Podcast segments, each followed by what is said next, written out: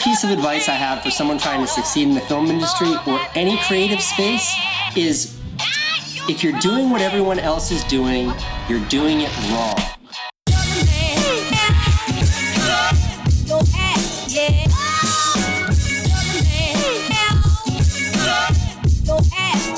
One of the best to ever do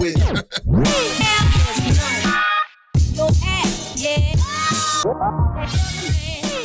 From Around the Craft Table. I will be the one doing the audio essay this week. Last time it was um, Miles Taylor, this time it's me. Anyway, this week I would like to talk about controversy around film. Specifically, um, the reason why I want to talk about this is because of James Gunn's tweets, and that got him, you know, fired. This happened about ooh, a couple weeks ago, and a few days ago, Karen Gillan, uh, Zoe Saldana, Dave Bautista, and all the you know main big actors of Guardians of the Galaxy, which James Gunn directs, or in this case directed, they came out to defend him pretty much. They came out with a statement saying, We fully support James Gunn. We were all shocked by his abrupt firing last week, last week at the time of the release of the statement, and have intentionally waited these 10 days to respond in order to, to think and discuss. Each of us looks forward to working with our friend James again in the future. His story is not over, not by a long shot. There is little due process in the court of opinion. James is likely not the last good person to be put on trial. Given the growing political divide in this country, this country uh, being USA, it's safe to say instances like this will continue. Although we hope Americans from across the political spectrum can ease up on the character assassinations and stop weaponizing mob mentality.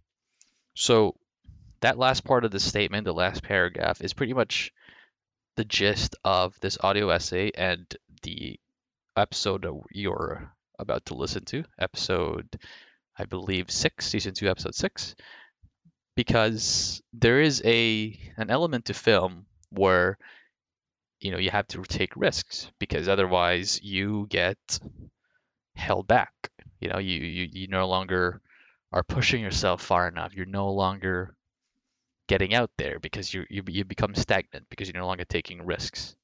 But obviously there is a risk to taking a risk right? This whole public opinion having little due process having you know mob mentality and having a really strong divide and their opinions as a as a big mass becomes sort of the driving force for a decision, whether that decision was right or wrong, good or bad. It, affects your risk in in the films that you make because yeah, sure you wanna you you, you wanna take a risk to go further and do better. We've talked about this in a podcast before, but at the risk of potentially being ostracized by people. It's it's an interesting thing. It's a bit of a catch 22 where your intent could potentially be interpreted wrongly. We had a short film called Nailed It and as we've said before that one was interpreted differently than what was intended. Unfortunate but it happened. Because of it, it never really got any legs beyond the contest that we put it in. we, we wanted to give it more, see how far we can get it. Never happened because it's just people seem to be in the opinion that there's a sort of misogynistic, anti-feminist message to it.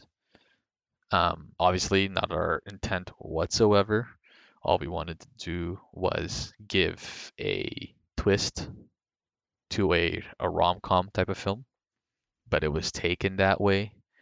And you know again going up against public opinion going up against mob mentality hard to defend yourself against that.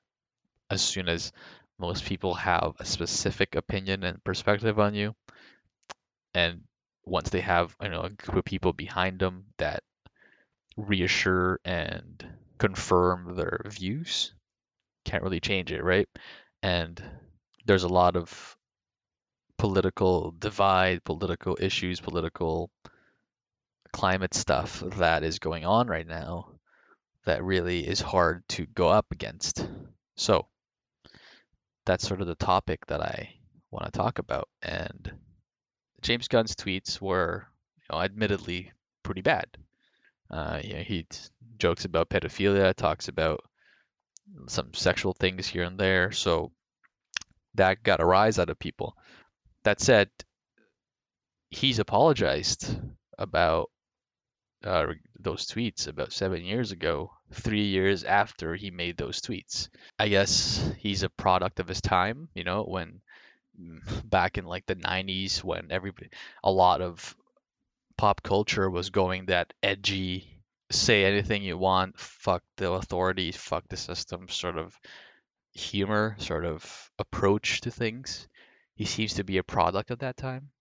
So that seems to be where that those tweets come from when you could just say whatever the fuck you want and people go haha it's funny you're saying it because it's not good and yeah we're saying it because you know fuck the system fuck what they say we can say whatever you want but obviously the the climate has changed ever since like the 90s right? In the 90s you would have like uh, i'm going to use another form of media here wrestling where it was the attitude era and literally guys would call out, you know, women's boobs and like stare at them and laugh and then all the boys like cheered and clamored for it. And then there's it was full of dick jokes. It was full of guys humping the floor and then everybody in the crowd laughed because it was so funny it was so rebellious it was so edgy and then around that time was also when family guy and south park started late late, 90s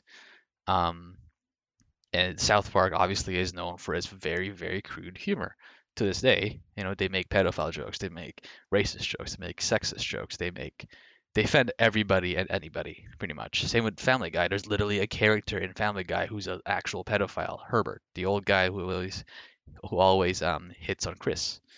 Now, again, I'm not defending those things. What I'm saying is James Gunn's humor and approach to um, entertainment seems to stem from that time frame. It just so happens that he did it at a time when it's no longer as accepted. South Park's still around, Family Guy's still around, which kind of takes me to my next point.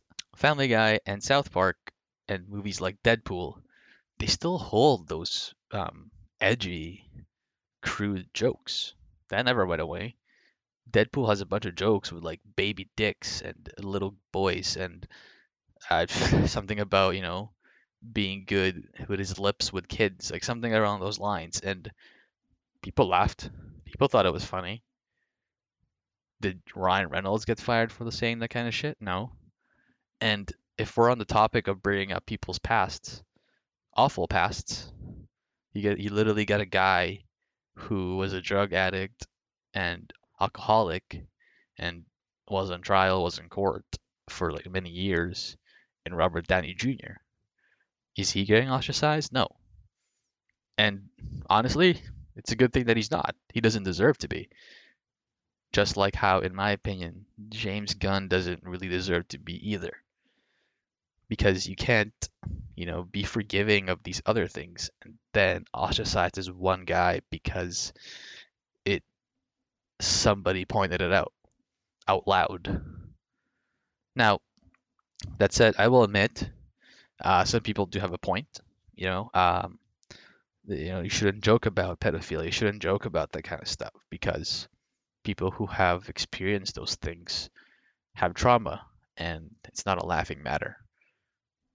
Yes, super fair. That is totally true.